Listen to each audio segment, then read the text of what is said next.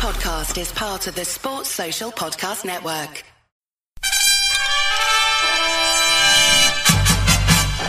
Got it! Crowd cheers. Here's Siddle. He's got! And he's given it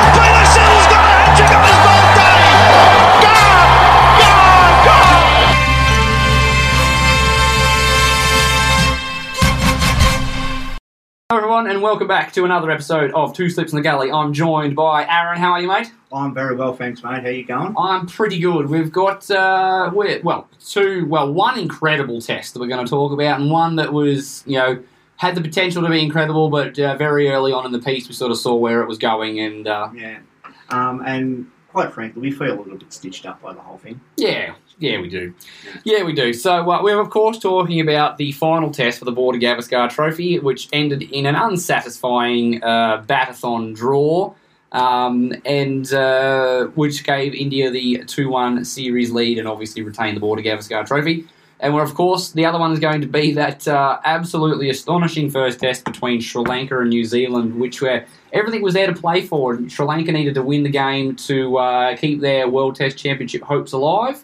Um, and What a game of cricket! Oh. Haven't- aren't they knocking out some the Kiwis? You know, they they may have slipped down the rankings a little bit, but I tell you what, they're a formidable team at home. Oh, and I'll tell you what too, they they can play a good five days of cricket. Oh, There's yeah. a couple of tests Yeah, um, coming up where it's gone right to the death Yeah. of day five, and it's been just a gripping, enthralling encounter. And credit to both teams for playing their cricket in such a way Yeah. that manifested. That's the thing. Well, I think we really need to be focusing on, regardless of who you support. These guys, the Kiwis and the guys who come over to play them, the Poms and the Sri Lankans, have played wonderful Test cricket. Yeah, wonderful Test cricket. And uh, for all of the all those people out there that uh, dare to listen to the podcast and think, oh well, I do like a bit of T Twenty and one days, but Test cricket is a bit boring. I challenge you to go and find a Kayo Mini and watch that first test and the last test between uh, New Zealand and and England. These are games that went the full distance, five days. Uh, couldn't Every- get closer. Yeah, Could not every- get closer. every result possible in the last over of the fifth day. Every result still possible. Is that just that's just extraordinary. Yeah, um, I, I, I can guarantee you. Like I, I, I will, I will concede the point. Test cricket can be slow, and and the fourth test between Australia and India, Test cricket can sometimes be boring. But overall, Yeah. Test cricket as a package can be some of the most enthralling sports drama you have ever seen. So. Um, don't yeah. You just go out and watch that. You will. You're if you're a T Twenty or a one day fan, but you know, could l- take or leave the Test cricket watch the New Zealand England test, watch the New Zealand Sri Lanka test, and come back to me. You will be sitting there going, This test cricket is awesome. yeah, it goes all right. All right, so straight after this, we'll get into this test that we've been talking so much about. Gone straight down the throat of first slips. Back to back tests from the Kiwis, finishing in, in such an incredible manner. Um, so, first test at Hagley Oval uh, in Christchurch between uh, New Zealand and Sri Lanka. As we've talked about, the stakes for this were Sri Lanka needed to win this series 2 0 um, to give themselves any chance of making the World Test Championship final. Uh, Obviously, it was reliant on either the, uh, the, the test being a draw or Australia winning, which it was. It ended up being a draw, so all the things are open. And um, Sri Lanka came out with a point to prove and really put uh, the Kiwis to the sword. Uh, uh, Karunaratne got a 50, and Kusal Mendis was hammering the Kiwis. Yeah. Um, in a ball 87. It must have been given Southey and, and Wagner just nightmares going, oh, God, here we go again. Just Yeah. getting absolutely pillared around the park. hmm The thing is about Kusal Mendis, and I mean, I'm sure that the Sri, that the Sri Lankan followers would find him a very, very frustrating player because he can do that, and then he plays some of the worst shots for a top order batsman that you've ever seen in your life.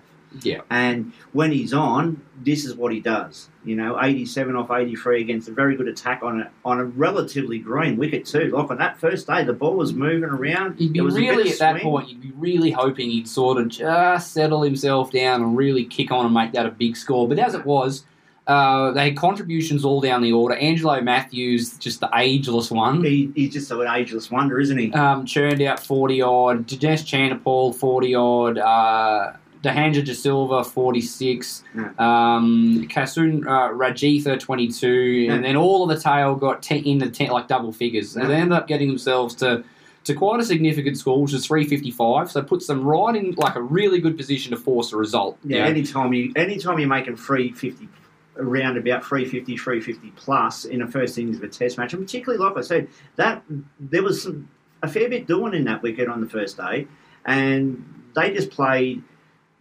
semi baseball cricket, I guess you'd say. They there was no fear. They were all scoring at a good rate. Even Karunaratne, who can be a little bit on the ploddy side, you know, his strike rate was pushing up towards sixty. yeah. So, um, yeah, slowed down a little bit after Mendis got out, but you know, still, de Silva and Chandimal was still scoring at a very quick rate.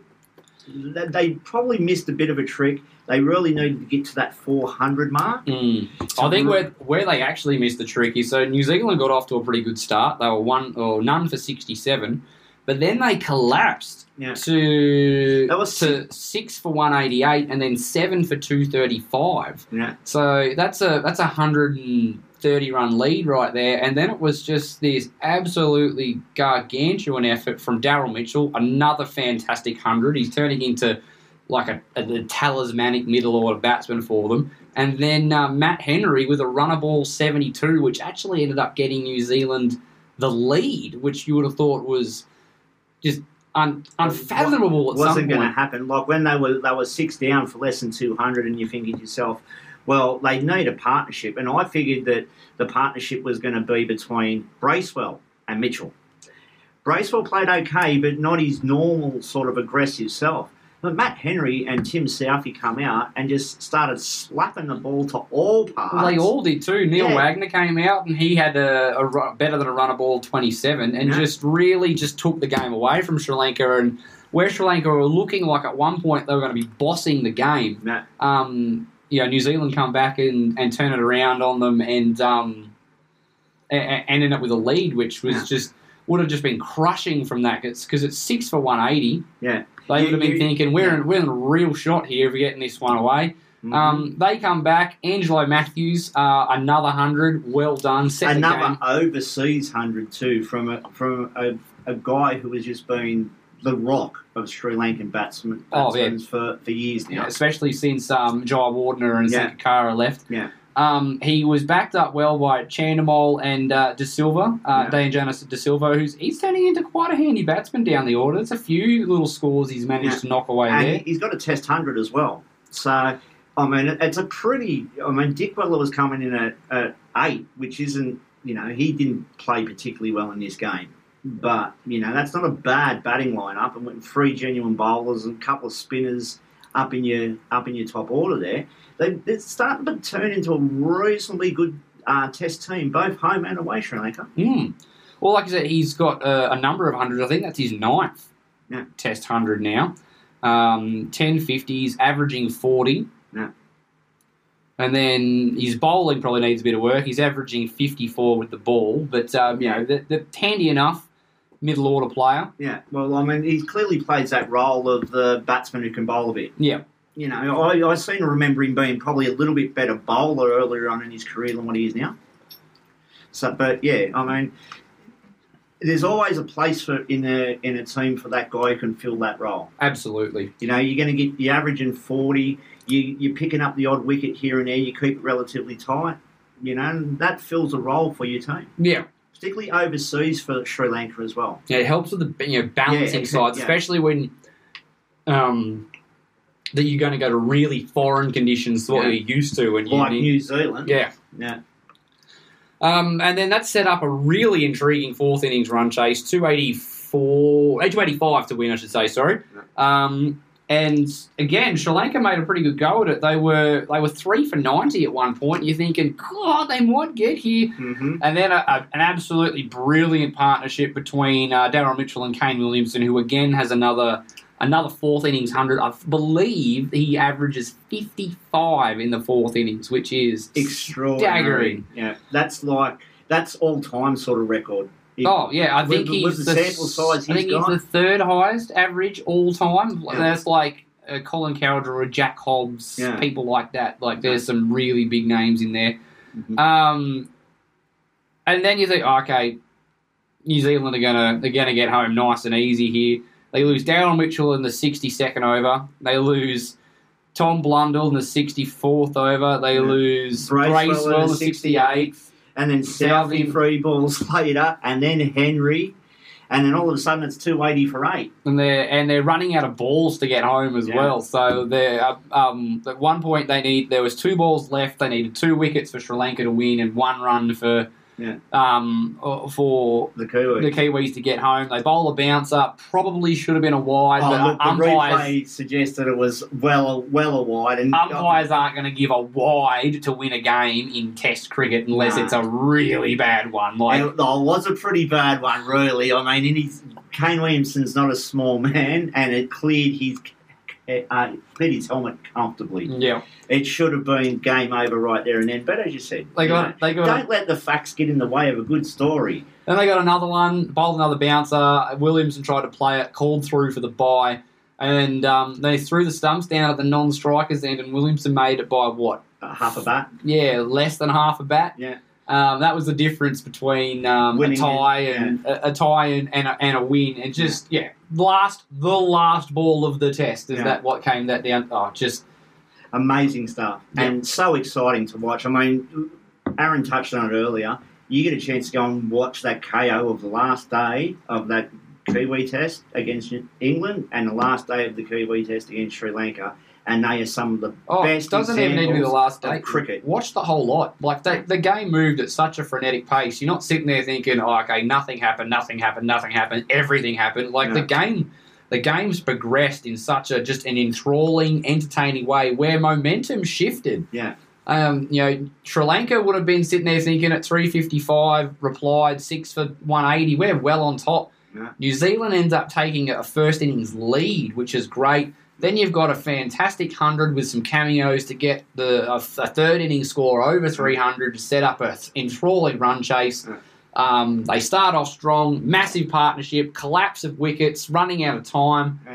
And some, and to be fair, some really, really excellent bowling on that last day from the Sri Lankans. At one stage, when Mitchell and Williamson were going, they looked like they were going to do this in a canter. They really did, and the, the way that they fought back, I thought Fernando was absolutely outstanding. The spinner, Well, Fernando ended up with seven for the game, yeah, so he was brilliant on that last day. He he was moving that old ball around, and making it very very difficult. Once they got through that partnership, and they started to get down into the tail, it got very very tense. Blundell, I thought his his shot to get out wasn't particularly great. I didn't think. You know, it was probably a little bit on the aggressive side. Tell you what, though, you know, we um, doing the Sri Lankan all-time Test eleven last year, Yeah. and we were sort of, you know, umming and ahhing because we, we were struggling for some really high-quality fast bowlers that played Yeah. along. Well, Chaminda Vaas, obviously, and then there's a quite a few that played a handful of tests that had an average in the like the mid thirties. That you're Yeah. like, oh, well, none of them are really super world class. Yeah. Very, very early in his career, eight tests, so long time ago. Mm-hmm. 27 wickets at 23 and a half. Yeah, it's not bad. Fernando start. So, um, you know, there's uh, an awful lot to like about him. He's coming out and he's doing a job for Sri Lanka, and they've got some they've got some building pieces there. They've got um, Well, look, I've been very impressed with from the depths that they were in a couple of years ago, and when you consider all the strife and everything that's going on in the country, they are starting to rebuild Sri Lankan cricket in all forms. They're, they're not a pushover team in, in any form of cricket anymore. Obviously, at home they're dominant, Mm. But they're, they're showing that they can get around the world and put on good, solid performances. really want to see Pathum Nissanka take that next step. I'm Yeah. not sure why he's not playing in this series, whether he's been overlooked because his Yeah. form at Test level has been a little scratchy. Yeah. Uh, but the guy is brilliant. Yeah, he's, a a fine player. brilliant player. Just want to see him just grow a little bit more and make white ball cricket. no, Sorry, um, Red ball white cricket. white clothes cricket, red ball cricket, Yeah. more second nature to him because he's obviously a very talented short form player. I don't want to see him lost to just being a short form specialist. I want to see him turn into one of these this next generation of great players for Sri Lanka because he's special to watch and. if he gets it, if he can turn into a player averaging north of 40 Yeah. or 40 ish at the top of the order, Mhm. like that goes a long Well, way. it will make him and I mean you, you can imagine that um oh what's his name Karunaratne is still going to have a couple of good years left in him, and he's quite frankly been one of the best openers in the world now for a, a considerable amount of time. If they get a really solid opening partnership, a consistent opening partnership happening, they have the stroke makers in that middle order that can do some serious damage. Admittedly, a couple of them are getting old. Chandimal and Mathews probably don't have an awful lot much longer left in them. Oh, But- Mathews will play forever. He just Well- doesn't age, does he? Well, since he's basically him giving up bowling's been the best thing that he ever could have done for his career. Yeah. Well, his bowling wasn't really. It was. It was. It was honest. Oh, look, when that. he when he first started, he was a re- he was a pretty reasonable bowler, but then he became like this dibbly dobbler who just trying to drop it in on the length and sort of suck you in with lack of pace. But um, yeah, clearly him giving away running in and bowling has helped his body to preserve itself a little bit. Yeah. And you know, like his innings the other day was just excellent. Yeah. You know, almost flawless. Didn't give a chance. Didn't look like getting out. Um, and just dominated. Dominated. When he was there, Sri Lanka were in control. Uh, moving to Kane Williamson because I, I want to touch on on him a bit because it's another fantastic innings from him.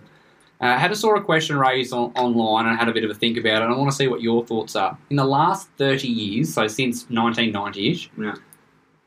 w- where do you rank Williamson in the list of number threes in we, what we say modern cricket? What in the ones that I've seen. Well, yeah. Well, so from 1990 onwards, where would you rank um, The bet. Look, Kane in, Williamson in in, terms of number threes? in that list, if I had to create a list, the first man that would be on it would be uh, R. Ponting. Yep.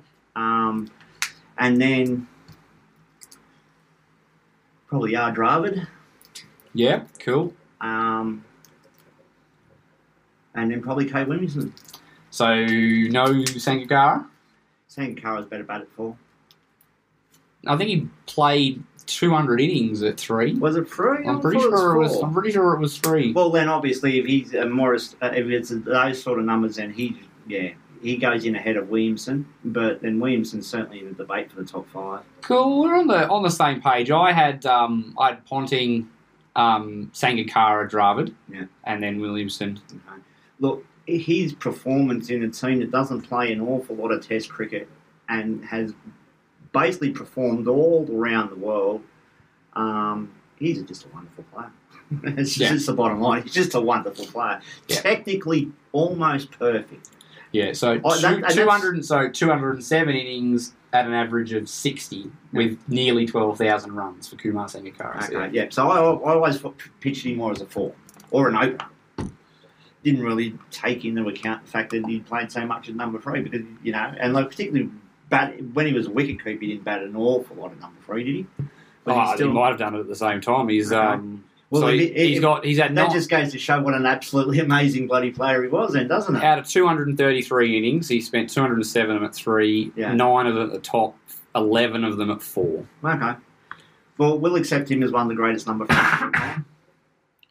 no problem at all. So yeah, I, I, I'm similar to you. I had the same sort of names: Yeah. Ponting, Sangakkara, Dravid. Um, people threw up sort of Lara, who spent a bit of time at three. People threw up No. Kallis, who spent a bit of time at three. But I think they're more no, they're more they, were, fours. they were number fours, yeah. Um, Hashim Amla's another one. I think I've probably got Kane ahead of him. Amla was a, a fantastic player.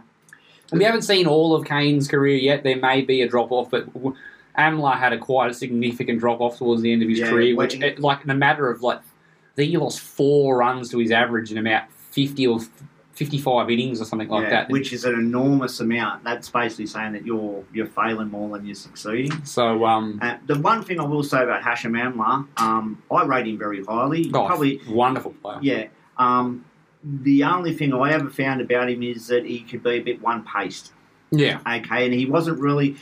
It took him a while. Those great players who we've just mentioned, except probably Dravid, who was a bit more of a, a technician and a solid player. you Your Sangakkara's, your your Pontings would take the game away from him. yeah. They were They, they, just go they, out and smash. They him. were Ian Chappell esque, like what he wanted out of a number three, a guy to turn the game around and, um, you know, be ready to come in second ball of the test, but also have the shots to.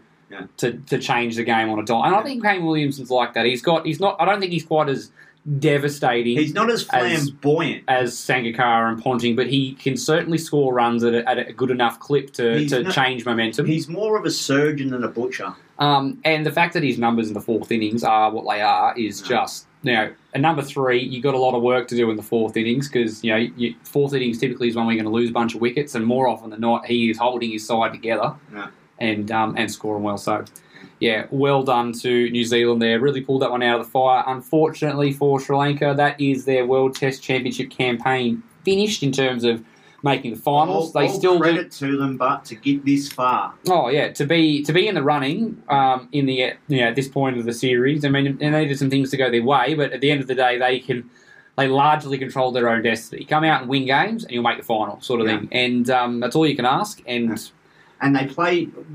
They play a very, oh, a very, very attractive brand of cricket. at the end of the last World Test Championship, where New Zealand beat India, if I said to you that Australia would make it, and it would come down to Sri Lanka or India to make the other spot for the next in two years' time, we'll be in the finals, and the Yeah. final spot will be down between India and Sri Lanka. You would at And, and it'll come down to the last available Test match. Yeah. Well, actually, no, there's one more. One to go with the Sri yeah, Lanka so the and la- in the last series available before the final, it'll Yeah. come down to India or Sri Lanka. Yeah. You would have went, no way, Sri. Lanka aren't getting there. So it's a credit to them to to, to how well, obviously, they play at home, and they're uh, an emerging side coming away as well. They're, Yeah. they're going to be putting teams through their paces no matter where they go. All right, After this, we're going to have a chat about um, uh, an interesting one. You know, staying in New Zealand, funny enough, uh, with Australia A. He's got him! Knocked him over! The pressure was too much! Uh, before we get stuck into the end of the border Gavaskar Trophy, we're going to have a talk about something that Australia has uh, implemented in looking forward to the next big series that we've got, which is the Ashes. And that is in the form of an Australia A squad to take on New Zealand A in New Zealand using a Duke ball, um, which I thought is a wonderful idea. Um, it gives uh, these these players a sense of what it's like A to be playing in what's close to English conditions. Mhm. Um, it's in April, so it's too early to obviously go to England. Yeah. And it also gives them an opportunity to feel what it's like to be on tour and travel and go to a different country and all that sort of stuff. I mean, New Zealand. Another part of their learning experience. Yeah. Although some of these guys that are in this squad have already earned their stripes. Yeah. Um, I got no. I think it's actually a really good squad. We're going to talk about the guys who missed out. I've got one particular player who I thought absolutely should have made it, but um, overall, I'm happy with. I can see the direction that they're going with the squad. Yeah. So, um, uh, and before before we go, there's some big names that you would think that should be in contention for Ashes preparation who have been overlooked, and that is because they uh, have excuse me, they've already got county deals. Yeah. So, um, And so they're going to get. They're going to So- get all the best practice. I mean, They've wonder, already- I wonder how. Like I know that the English like to import the very best players that they can get into the county system. Is it a? Is it going to be something that they're going to come back to regret? Um, I know that it's talked about in England quite a lot, especially leading into an Ashes summer for them. Is why do we keep letting Australian players come over and acclimatise in these conditions? But, but Because we don't let them come over and play Shield cricket. I don't think it's some of the fact that we don't let them. I don't think there's a rule in place saying that no, we won't pick. There's no point coming over that we won't pick them. I, um, but there's also you got to remember there's what 18 counties in, so there's a, a lot more spots up for grabs as opposed to Yeah, that's true. in um, in Shield. Um, so the squad is Wes Agar, Xavier Bartlett, Aaron Hardie, Peter Handscomb, who I imagine will probably captain this squad, uh, Spencer Johnson, uh, Campbell Kellaway, uh, Nathan McSweeney, Joel Paris, Mitch Perry, Jimmy Peirson, Matthew Renshaw, Mitchell Swepson, Tim Ward, and Teague Wyllie. Um, so a few takeaways from that. I'm loving the additions of guys like McSweeney, Campbell Kellaway, Teague Wyllie. Yeah. Um, young batsmen who have shown a bit of promise. Um, you know, Wyllie being talked up quite a lot. He's scored a, a Shield hundred, but not really contributed a lot. But looks like he's going to be a really good player. Same with Campbell Kellaway. Looks very talented. McSweeney um, scored some runs for South Australia. Had a bit of a, a bit of a tilt in the Big Bash. Looking really good. I'm loving, loving the selection of Spencer Johnson. Yeah. And, and this is one of the few things that I really will say has probably worked the other way more than what you would expect with the Big Bash. The Big Bash has not really unearthed a lot of T20 players to come play for Australia. No. Uh, if you go over the last, you know, what are we up? What was Big Bash 11? This Yeah. one was, wasn't it? Yeah. Um, someone who has emerged out of nowhere in the Big Bash and then gone on to represent Australia in. Most formats. and gone I can't- have a big franchise career. I can't think of any No. really that have established themselves as being, you know, hi, this is me. The first time you've seen me is the Big Bash, and then I've developed into an Australian representative. It almost, I can't think of one that's happened to, but it has managed to highlight some of these players to then come and get consistent first class gigs. Ollie Davies has been picked in the New South Wales side Yeah. um, every game since his which is a pretty big Big Bash campaign. Yeah. Uh, Spencer Johnson hadn't made um, South Australia before the Big Bash, has then played since then and, and has taken has a just stack absurd, of wickets. absurd record. And what I, I was watching a little bit of him on Kayo the other day. Um, there's a little, there's a fair bit of his namesake about him too. Yeah, Oh, Big yeah, Mitch, yeah, big, big, Mitch. strong, quick left armour. yeah, Um, so very, very happy to see him getting looked at because big, tall, left arm fast bowler. Um, and you know, you could say has he jumped the queue? He's only played a handful of Shield games, but he, What- he's what's the cue? yeah. What is the queue? It's an Australia A game. So Yeah. um, Wes Agar again looks good in, in the, the Big Bash has had some you know reasonably strong Shield contributions. Xavier Bartlett looks like an out and out swing bowler. yeah, Um, um, but was actually really pleased to see that they're looking at guys like Bartlett and stuff like that. Guys who are not necessarily going to be 140 k's an hour, but will swing the swing the new rock. Joel Paris is another one, left arm swing Yeah. bowler as well. Yeah. Um, Jimmy Peirson, who, um, if someone told me that Jimmy Peirson is the next in line to keep for Australia, I would nod. I'd be like, you're right, Matt. He probably is. Probably. Most people think it's Inglis, but in terms of pure keeping, No. I think it'd be Jimmy Peirson. Um, Um, he he is just an outstanding keeper, and he's batting and being the captain of Queensland has done him the world of good. He, he's just thrived. He's gone to another level as, a- as a keeper, a batsman, as a leader. They've got a really good sort of way. Like Chris Hartley was another guy. was it? Um, that was his name, wasn't he? Yeah, the, Chris the, Hartley. the keeper there. That He he, was an kept for ages. yeah. For, and, you know, And Wade second was another one before Hartley. Um, you know, all these guys miss out because they've got we've got excellent wicket keepers in Australia, but you know, if they were the next cab off the rank. I actually said it, I think, during our previews for the Border Gavaskar. I'd have no problem with Peirson being the next one over if um, Carey went down. They said it was going to be Inglis. They nominated that if anything happened to Carey, Inglis was going to be on the plane, but I would have seen Peirson. Yeah, I have no issues with Jimmy Peirson as well. Um, Swepson gets in to try and force his claims as the uh, the backups uh, uh, spin bowler. Um, Aaron Hardie is, Oh, is well, a guy that's um, looking he- like he's got he's- superstar written all Yeah. over him. we really need to be thinking we're taking this guy to England. Let's just let's confirm what we think. Because could you imagine? He absolutely has to be Yeah. over there as cover for Cam Green. Yeah. Could Don't worry about taking Mitch Marsh. Just No. take Aaron Hardie. please let's not even talk about Mitch Marsh anymore in relation to being a test all rounder. We have four guys, I think, well certainly three who are in the queue ahead of him, and that's Green and that's um, Hardie and Sutherland. I'd take Sutherland before I took. I don't necessarily know if I'd take Sutherland as a, a first class all rounder just yet. I mean, Oh, look, he- he's he's, a, he's a much better. He's a bowling all rounder at this point in his first class career. He's an excellent bowler. Yeah. Um, I don't think he's quite international ready yet, but I agree. I think he's got international. Yeah, as far as as far as written if all there's him. a queue here, Mitch Marsh has got to be behind Yeah, those just guys. let him play white ball cricket. Yeah. He's um, yeah, that's, that's his that's his jam. Let And he's old. cricket. Um, the player I thought I'm, I think is really really hard done by has missed out on a spot here is um, Matt Short. This guy has been hitting everything out of the middle.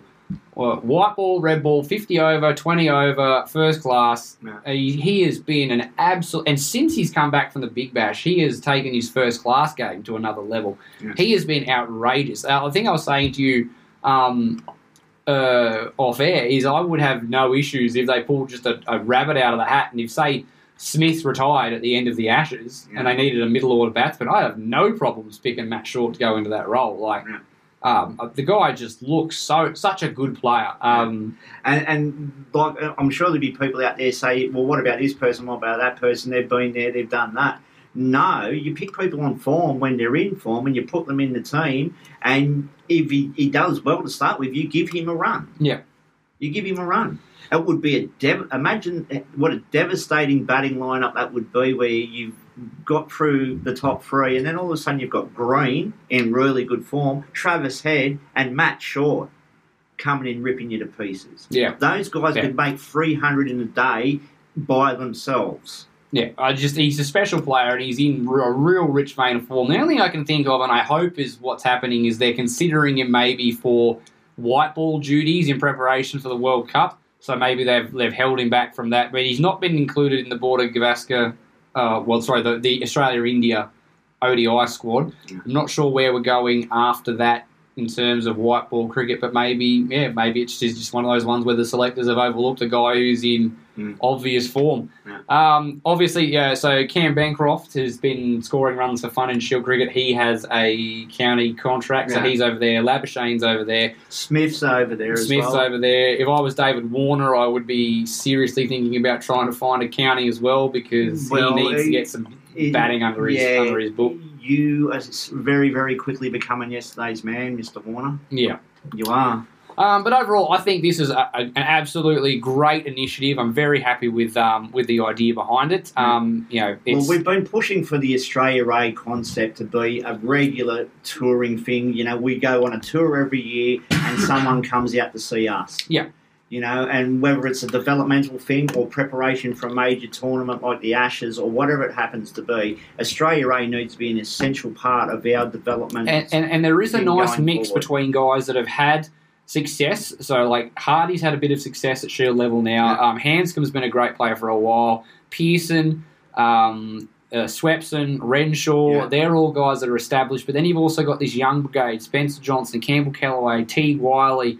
Um, they're like there's uh, you know Mitch Perry who's having a real strong finish of the season. He's Vic- a very interesting player, isn't he? I was watching some of him in the um, in the West Australia um, Victoria game that's going on at the moment. I was watching a bit of it yesterday. He didn't get a wicket, but geez, he asked some questions. He man. does. He's gonna be a good he, bowler. He is just at you all the time. And, and, and it's there, there's three dimensional thinking here. They're thinking about let's put a good spot on the paddock, but let's also get guys that we've identified as being Yeah. future Australian players Yeah.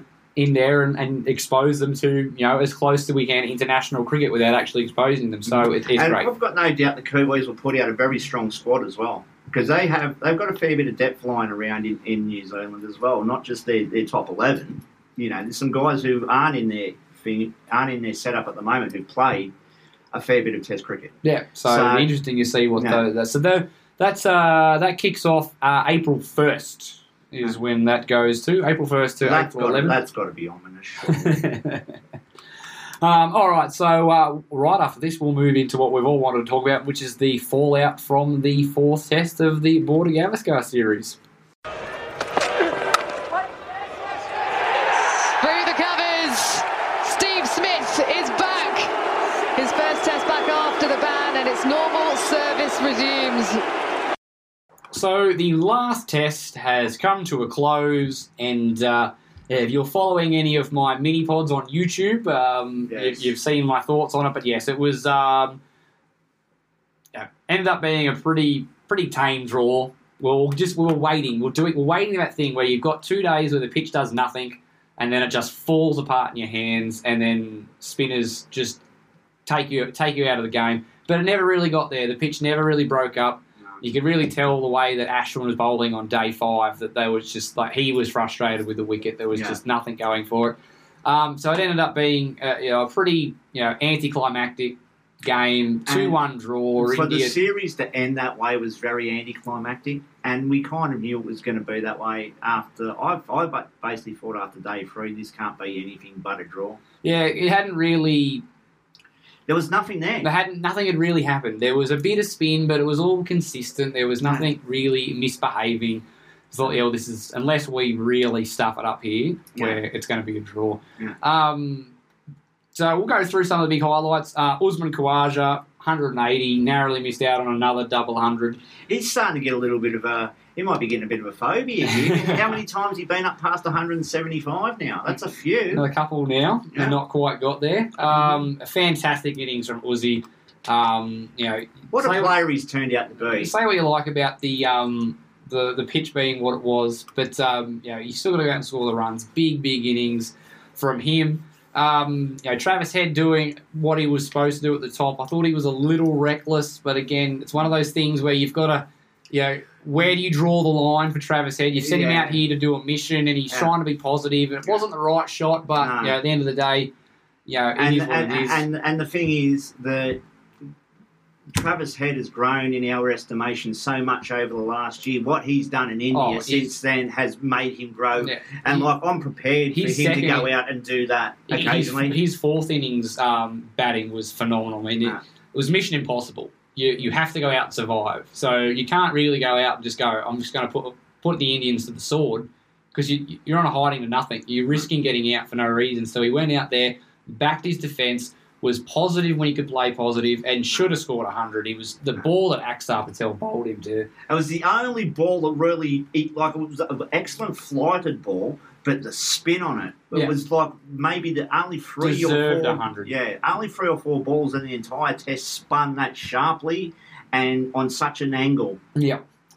Um, Smith, I think, didn't do himself any favours. 38 off 135 balls. Probably could have afforded to be a little more assertive, but I think Yeah. he was sort of trying to bat Australia out of danger and just Yeah. really backed himself to be there for the long haul and ended up then missing out. But uh, the other big story from this test that, you know, for the few things that we can take away from this test, this is probably the biggest one. Cameron Green. What an innings. When he's come out, the test I think was in the balance. We didn't know how the pitch was going to end up playing later on. Yeah. And Um, we didn't have enough runs when he'd come out. Four for 170. So that's still very manageable. And, and India would have identified early that, okay, for the first couple of days of this test, there are going to be a lot of runs scored on this. It might not break up, might break up later on, but there's some you know, days, you know, two through the end of day three, early day four, we should get some runs. And four for 170, we're looking at, the, at not having anywhere near enough. No. And then Cam Green comes out, and I think what was he? He was 49 at the end of the day one. Yeah. But it was only off about 58 balls. He played magnificently. They decided to take the new ball when he first when he first come to the wicket, and they bowled nine overs at him in at the end of the day, and he just belted them. He belted them Yeah. everywhere. He had his, his 10 overs to get set because he, he Mhm. came out in the 71st over, and then, yeah, he just, yeah, Yeah. really. And, and, and what I liked is I was really sort of concerned because his plan in Sri Lanka was sweep everything. Yeah. And we've established that sweeping everything may not be the best thing to do against Ashwin, Jadeja, and Co on Indian wickets. Yeah. And I don't think I saw him play too many sweeps, if any. I didn't can't recall him playing a sweep, and I watched most of that innings. I And so he, he- he's a player that's already got in his brain, like, okay, this worked for me last time I went out and played spin. And then he's going, well, actually, maybe it's not the right thing, and adapts his game. And, and, and honestly, India looked like they had no. They ended up strangling him down the leg side off of just a real rank ball. It was the sweep shot he was actually trying to play to that ball. Yeah. It was the one he got out on. So, yeah. um, but yeah, he gloved it down the leg side. I, I reckon he would have scored 200 Oh, he was. himself. He was looking absolutely just. Um, Don't you just immaculate. love how he gets on that front foot and just punches it down the ground? Oh, the, the, do you see the one that he hit it between between the stumps and Yeah. the non-striker? Yeah. Um, uh, and Yeah. just just rocketed away to the boundary. And I'm just, I think I was sitting there. I hadn't said anything in about five or ten minutes. I was sitting with my partner, and then you know she's watching her phone and stuff. I'm just chilling along, watching that. Engrossed. He's hit that, and I've just got oh shot. yes, that that would have been something that my neighbours heard quite often. and later on at night, it's like, oh, what a shot that is! Shots. And then uh, Todd Murphy and Nathan Lyon came out and had a bit of a bit of a dig at the end of the Australian The innings. Forty-one off uh, sixty-one balls. When I saw that, I was like, mm, It's a pretty flat. "This is going to be a draw." I reckon.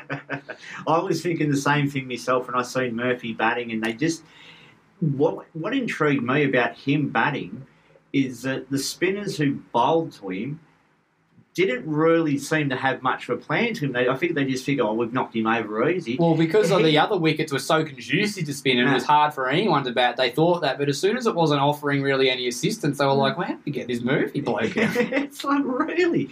Um, he surprised me. In quite a good technique. um, fairly solid in defence. a Couple of shots.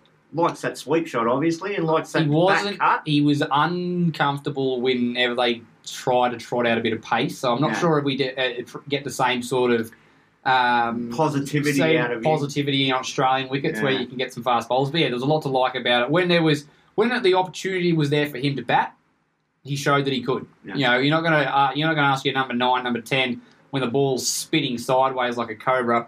To go out and score some runs. But he was a wicket there where there was no really no reason why you couldn't score runs, Yeah. and he went out and And scored some runs. Yeah.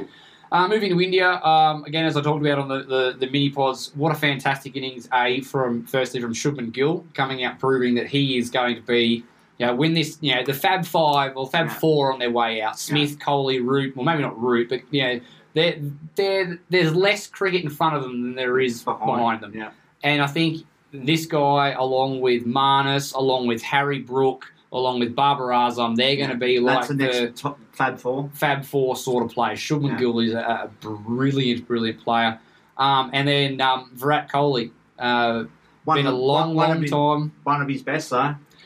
Long, long time between drinks, but The 186 and brought up uh, century number 28. So the discipline he showed in that innings and the resolve and determination, because he knew that he needed to put a big one on here, because they were still, we still were sort of in the game before he got going. Once he got going, that was that was the end of the possibility of a result because they were always going to make more than us. yeah, and he batted so long and I was actually a little bit disappointed in how we went about bowling to him at the end with eight men on the boundary. I, I know it's legal. I'm not a fan of it. I Mm. don't. I sort of think it's against the spirit of what you're doing. If you can't protect the boundary with five men, we got Kohli out in the 179th over. Yeah. Yeah, at that point, I think I, I, I said it uh, in the, in the in the mini pods. yeah, We bowled valiantly. yeah, 65 overs from Lyon, 45 overs from Todd Murphy, 25 overs from Matthew Kuhnemann. At that point, I'm happy for them to put eight blokes on the bound to go. You want to go out try and hit sixes when you're nine down because you want to get to 200? By all means. But you got these blokes are out here. You miss, you, you're going to get out. Like I'm, I'm, I'm not a fan of everyone on the boundary. I think yeah, it's it, the rules don't say. It's one of those ones. Yeah. Spirit of cricket. Yeah. where the rules say that you can do it, but it's yeah, we don't do that. that's but, pretty like, crap, really. but you know, 100 and, 190, 180 overs in the searing heat. You know, at some point, I'm just gonna be like, you know what, guys? Like, I'm not gonna hold that against you Yeah. too much. Oh, fair enough. Look, I- I'm just, I'm just reflecting. You know, I'm just an old fogey who's Oh, and I'm with you. I'm with you. I, I don't. I would never want to see it to become practice. I always want to see at least. Some, I, I like the idea. It's a solid idea. In out, Yeah. trying to get the the that guy off strike to have a crack at the tail ender. Yeah. I'm never gonna. But uh, you always got to be trying to get Yeah. him out as you have well. to try, and this is where people fall down when they try this plan of. of It's of just milking bowl him. the strike. We'll just bowl him a ball. He'll get off strike too, and then you end up just then. You know, if he does his job right, you're spending four or five balls and over, not trying to get a wicket, Yeah. hoping that you might manage to jag a ball or two to get one. No. So No, it's, Yeah. it's very, it's very negative way of approaching things. I think. Unfortunately, we were kind of reduced to it because he, quite frankly, decimated us. oh yeah, like It's like And- the only only word for it was decimation. And then um, Axar Patel, just the cherry on top for you know we only got what three wickets for the series, but he he turned the tide of this series Yeah. in terms of his runs. And I think we'll, we'll have a bit of a chat about that now. I think because we've all seen that you know it comes out day five. There's nothing for Australia to play for. We um, you know no Khawaja. There's been Kuhnemann out there who bats for 35 balls before getting out and shouldn't have been out. We should have reviewed it. And then Travis Head and Marnus Labuschagne basically take the wind out of the game. They bat for most of the day um, and end up shaking hands. So, um, takeaways from the series. I'm very, very impressed that the Australians got back up on the horse Yeah. because after After Delhi, two two games where you've been dismissed in a session, quite easy you could Wait. just and then going to indoor where that wicket was what it was would have been quite easy to go. Well, they're just going to get knocked out. Like we were making jokes about it when we had um, India in quite a lot of trouble. Yeah. It's like, yeah, we got India out for hundred right before we're about to get out for thirty, sort of thing. You know, Yeah. like. Um, but they didn't. They they they toughened up. They put the big boy pants on, and they went out and played cricket in the right way and got the job done. And even in this one, they're looking down the end of the barrel.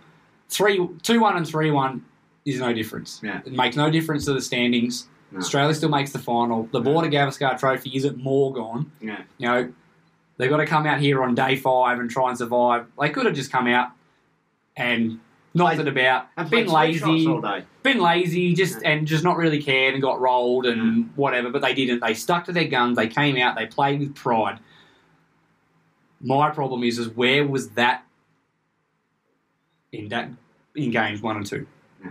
Why did it take us being in a two 0 hole to fix the problem, The? Delhi one was an absolute disaster because that was just a brain fade of epic proportions. I felt we were probably we we didn't take the right team into the first test, and we paid the price for the fact that we didn't make enough runs when we needed to.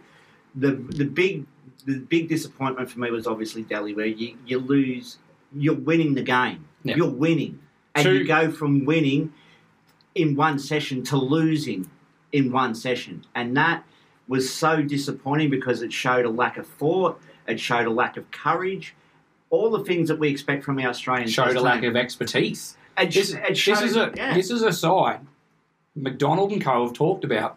This is what Pakistan was for. This is what Sri Lanka was for. It was about getting the plans in place and the methods in place to succeed in India. And it's fine to be outplayed. India are amazing at home. Yeah. But it was it was the lack of oh, preparedness for the first two games. It wasn't that we this is our plan Mm. and India were just better than us on the day. No. We got our plans inherently wrong. Yeah. Why were we sweeping morning of day three relentlessly and getting out? Why wasn't the the the rot stopped at some point? When Smith got out to that that sweep shot, that first sweep shot should have been put it away. Don't play anymore. Yeah. But Renshaw comes out and plays five out of the next eight, deliveries. and sweep shots, yeah. And and that's what I just where was this courage? Where was this steadfastness? Where was this preparedness that we were talking about while the series was live? Like I, I'm I'm I'm happy that Australia got their act together and didn't embarrass themselves for the rest of the No. series. But, it, But- not embarrassing yourself is not a successful But we're tour. we're talking about this team. This team is one of the best teams in the world, and they should be arriving ready to go, not fighting with their backs against the wall. Where was like where was this? And, and India were very very good, very very good as they always are at home, but. India didn't make Australia go and play all these sweeps. India No. didn't make Australia get their team selection wrong. They didn't make them, you know, mm. with all the wrong batting plans and stuff. And the problem, that I- the issue they have is, Uh, largely, it's our bowling that has been struggling over the subcontinent to take. Tw- we always talk about how do we pick an attack to take twenty wickets in India. This attack did its job. Yeah. Every single innings Yeah. did their job. There were moments. The Axar Patel partnership in um, Yeah, in the se- in the second test, Yeah. but they didn't do anything wrong. It was just excellent cricket from India. Yeah. But they rocked up and they did their job every time they walked out there to go.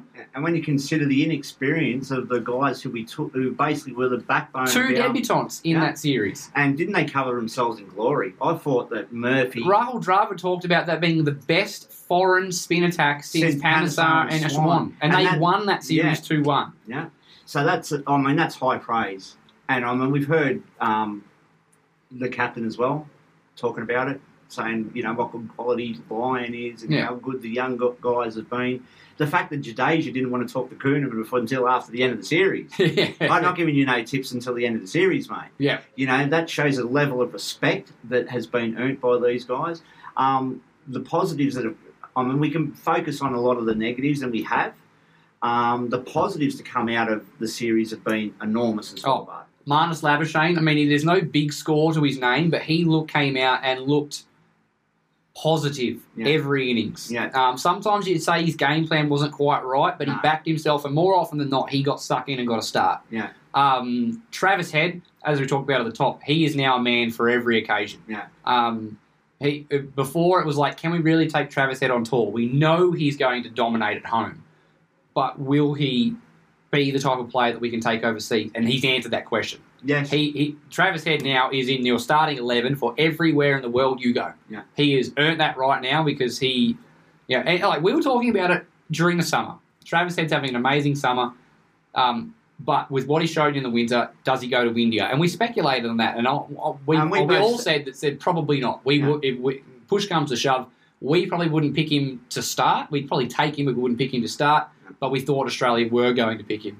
But after the end of that summer, he deserved the right to go out and fail. And what he did is he came out when he finally got his go and he excelled. Mm. And the difference between Travis Head that we saw in Sri Lanka and the Travis Head that we saw in India is immense. Whatever Travis Head has done in that period of time, I commend him because he was a completely different player in those conditions. I just think he, he's decided to back himself. You know, I think I, I think we kind of. It's one of those things that when you when you've had failure, yeah, when you've failed in certain situations where expectation has been put on you, and then they're saying, "Well, look, we don't think you're up to this." Okay, he has just been a revelation, and I think the big difference is he's decided, "No, I'm going to play my game." I'm not going to. I'm going to change a few little things, but was the Travis Head we seen in India was very, very reminiscent to the Travis Head we seen in Australia. Yeah. Just, Just backed ruthless. himself to play his Yeah. shots. See ball, hit ball. Um, you know, backed his defence. Where I don't think he like if he was batting to save my life on No. day five on a turning track, No, he's not that player yet. no.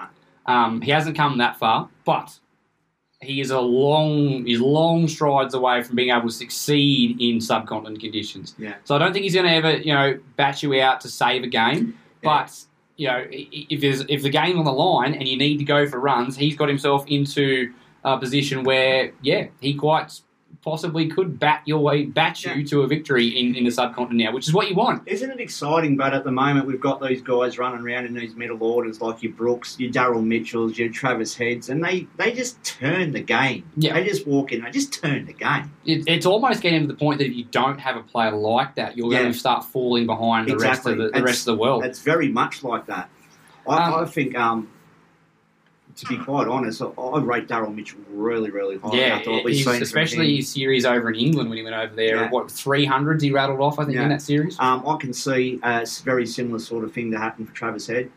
Um, I think that the English will struggle to contain him on those grounds, particularly once the swing starts dying. I don't want to see him exposed at three for 20 with Anderson and Broad hooping it everywhere. That's going to find him out a little bit. But yeah, he, he gets- definitely won't over the batting. No, no, but if we can lay a platform for him and he's coming in at three for 180, three for 200, look and you, out. and you've got to imagine their wickets are going to be a little more tame than what Yeah. we're normally used to because they want to be able to go out and score runs. Yes. Um, Oh, it's going to be it's going to be very interesting. Well, obviously, we're going to do an Ashes preview at some stage. oh, we definitely will. It's getting very exciting, folks. Um, some other positives. We now have, have identified that if Nathan Lyon gets injured, we have two test ready spinners ready to go. Kuhnemann and uh, um, Todd Murphy will not let you down Todd if they Murphy, became the lead spinner for Todd Australia. Murphy For has been the revelation of the of the last year in Australia. Not just this tour, but the last year. He came from absolutely nowhere. Remember the first time we we, we had to go look up his my cricket stats because Yeah. he was playing grade cricket in Victoria. Yeah, who is this guy? Well, We was all- named to the Australian A Tour, Yeah. and then now he's like you know one half a shield, half a season of Shield, and Yeah. then into the Australian side. He has a- debuted with seven wickets. Yeah. Um, you know, Just- looked every bit, every bit a seasoned uh, campaigner. And if Nathan Lyon broke his leg tomorrow and was ruled out for the next five to six months. I have no issue taking Todd Murphy. Oh, to Todd. Murphy's Todd Murphy is the next man on that plane, mate. Yeah. Um, it's going to be interesting to see. Do we take him to England? Oh, oh, for mine, I think you do. He's your backup spinner. Yeah. I wouldn't. I wouldn't bother with. Um, Yeah, I don't. I, I, I don't want to throw him out. I wouldn't bother with Swepson. Yeah. I'd be. I'd be taking Murphy. Just Yeah. you know, um, like so Harrison. Uh, we we had on for our English show that we had last Yeah. year that you talked about it that he doesn't think that uh, leg spin has got a massive future in in Test cricket at the moment. Unless you're a real, real artist with the with the ball, and that Yeah. Mitch Swepson is not that. No. You look around the world right now, you name me one team that has a full time, game in, game out leg spinner leading Nobody does. Nobody does. Nobody They're all does. off spin or Yeah. left arm Orthodox, orthodox. yeah. Because Um, they play a very, very, um, they play that dual role of being able to take wickets but keep the runs really tight. Whereas Which is why You- Warne is just. he's, yeah, we don't, you can't. If, if you want to, if you want to really come down to it, who's the best spinner of all time? ask yourself how many off spinners are around there doing their job right now, and ask yourself how many leg spinners are doing their job in Test cricket right now. Yeah. The fact that Warne was success, as successful as he was, not playing in spinning conditions, playing with a fast bowling attack that took all of his wickets for him, and managed to have that career just says that just what a freak of nature he was. And uh, that's one of the reasons why I don't want to discount him. He's obviously a very talented player, but for mine, I just don't think Mitch Swepson fits into. No, he's not. He doesn't fit the plan that we're going with now. I don't think because he's not that guy who's going to come in and grab your bag.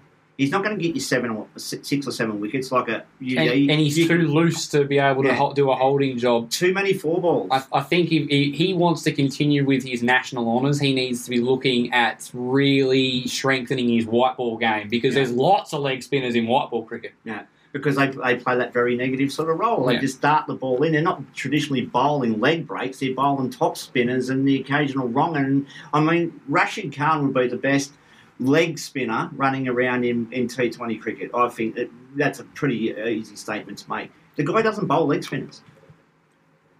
He bowls top spinners and he bowls wrong'uns. Yeah. It's not a leg spin. A leg, to bowl a leg spinner is actually really hard. Yeah. And that's why not many people do it. Um, so yeah, it's, it's great to see that from all of that, uh, we do. We've now uncovered some more, some more, um, some more spin. Um, Cam Green Mm. Yeah. breaking that uh, that hundred duck that he's I been was, on. I was always, I was just an ine- inevitability, like the sun coming up. But wow, wasn't it a sunrise? Um, what an innings! Alex Carey establishing himself as an elite Yeah. wicket keeper. He was brilliant Um, with the gloves. His batting completely fell away, so he's got some work to do from there. But with the gloves, he was faultless. Yeah, I, I can't remember him. I don't remember him dropping a ball, like in general, just dropping a ball, let alone dropping catches. Um, he got a couple of stumpings, um, and looked so tidy, so neat and tidy. To Especially when you consider how much that ball was turning and the bounce was different, so not Yeah. be conceding that many buys either. That, that is it's phenomenal work from Yeah. from Alex Carey. Um, I suppose looking forward, you know, David Warner is a big question mark. He is obviously was ruled out with injury. He's Yeah. had so much form issues leading out of that.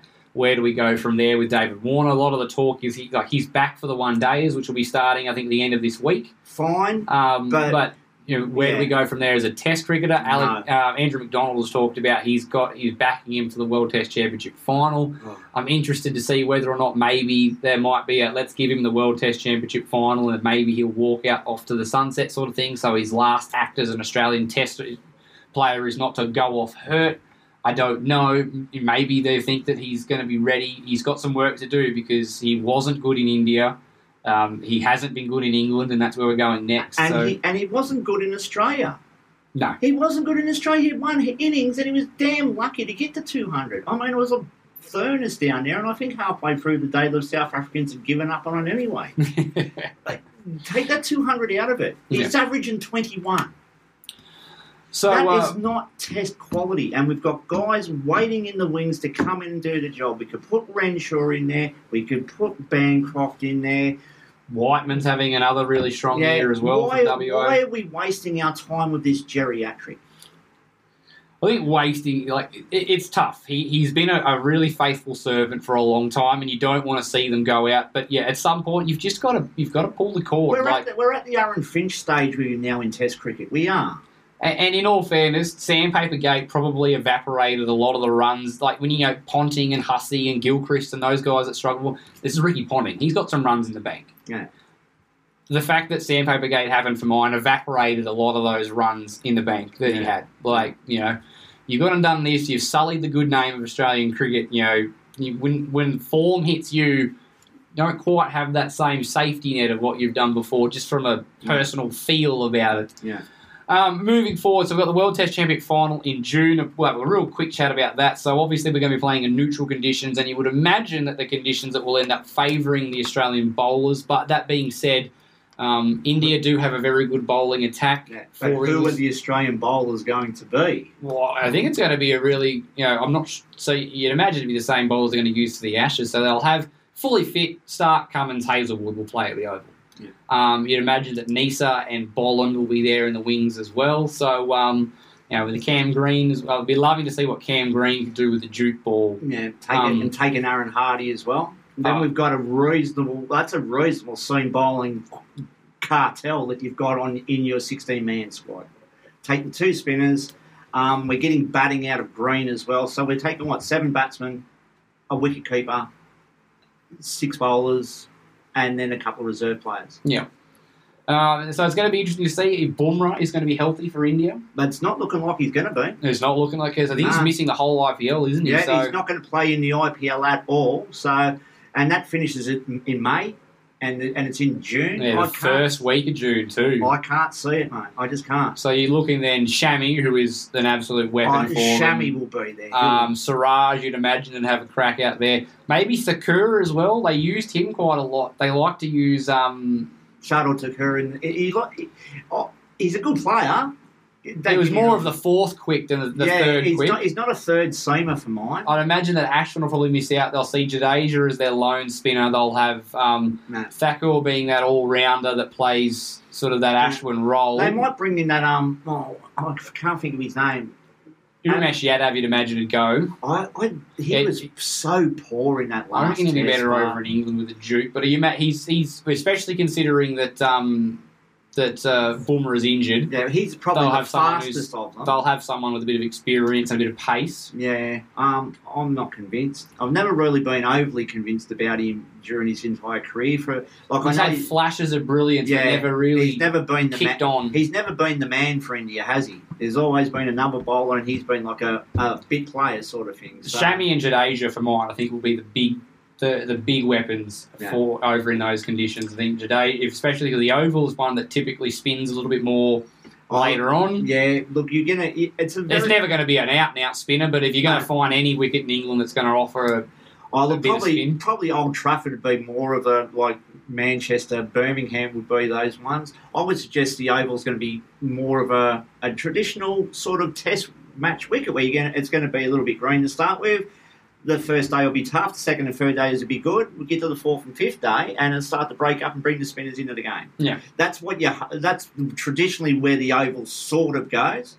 Um, it can be a road too. yeah. It can be a real road. So depending on, on conditions and all that sort of stuff, it's it's. Um, I can see us giving them a bit of a, a bit of a run for their money over there, but I'm not sure they're particularly going to like our pace on wickets that's going to assist the pace. Well, I think the big thing is they're, they're they've just come from a tour over in England not that long ago, and they're a lot of their key batsmen. You know, Rohit Sharma held themselves, you know, to No. a fairly high standard. Jadeja scored some runs, so I don't think they're scared of swinging conditions Yeah, as much as they might have been in times in years gone by. They're prepared for the challenge, so Yeah. um, it's going to be it's going to be interesting. And Australia typically doesn't swing the ball a great deal with the with the Duke. You know, Cummins and Hazlewood aren't big swing bowlers, so no. um, it's going to be it's going to be a really really intriguing Test match, and uh, hopefully it's one that we can get on, and we that means we'll have won every ICC award. Oh yeah! Yaha. All right, um, so that'll that'll do us for. Um, For another for, episode. For another episode, we'll. Um, I think yeah, the ODI series kicks off on Friday, Yeah. so day after tomorrow for us. Yeah, so so, we'll have a bit of a we'll rundown on some more to talk games. about. Yeah. Um, we'll see if Sri Lanka can fight back and level the series at one-one for their two-one. Hasn't, Uh, okay. hasn't it been amazing, like how much Test cricket we've actually seen, but over the last few months, there's just been Test cricket all over the world, and some of it's been really, really good. Or even the um, South Africa West Indian series has had moments of brilliance, Yeah. then coupled with uh, moments of just absolute just like, Mediocrity. Um, West Indies got themselves into genuine winning positions quite a lot over those two games, and yet again, and their batting in the fourth innings let them down. yeah, uh, but I think at one stage I was six for thirty-two in the last one. Yeah. That's just like you're not going to win. No. you know you've done the hard work. You know, admittedly, Bavuma got away from them on the last day, but That first test, they, they had no business being as close as what they were, but their bowlers did an excellent job Yeah. keeping them in the game, and then yeah, their batting just uh, Yeah, they, let 'em they, down they, again. They, They- desperately need to find some solid middle order players. I think Oh. they've got a very good opening, but potentially a very, very good opening partnership with Chanderpaul and um, Brathwaite. But the once you get down past them, I mean, they had Raymon Reifer at number three the other day, and you know Kyle Mayers coming at number four. The Kyle Mayers isn't the number four batsman, mate. Uh, it was Blackwood at four, they had Mayers at five. oh, but yeah. he was batting higher than what he should be. Yeah, Mayers is a number seven. Number six, number seven. Yeah. for mine. They've got quite a few players that are a number of six, number seven Yeah. for mine. Well, you can't have Roston Chase batting at seven, eights. Yeah, you know. they've got um, well, they've got uh, Da Silva, they've got Chase, they've got Mayers, they've got Holder, Yeah. and I even think Blackwood is probably a six as well. I think they've probably got five blokes that have all got a bat at six, Yeah. six or seven. So, Yeah, yeah, what can do?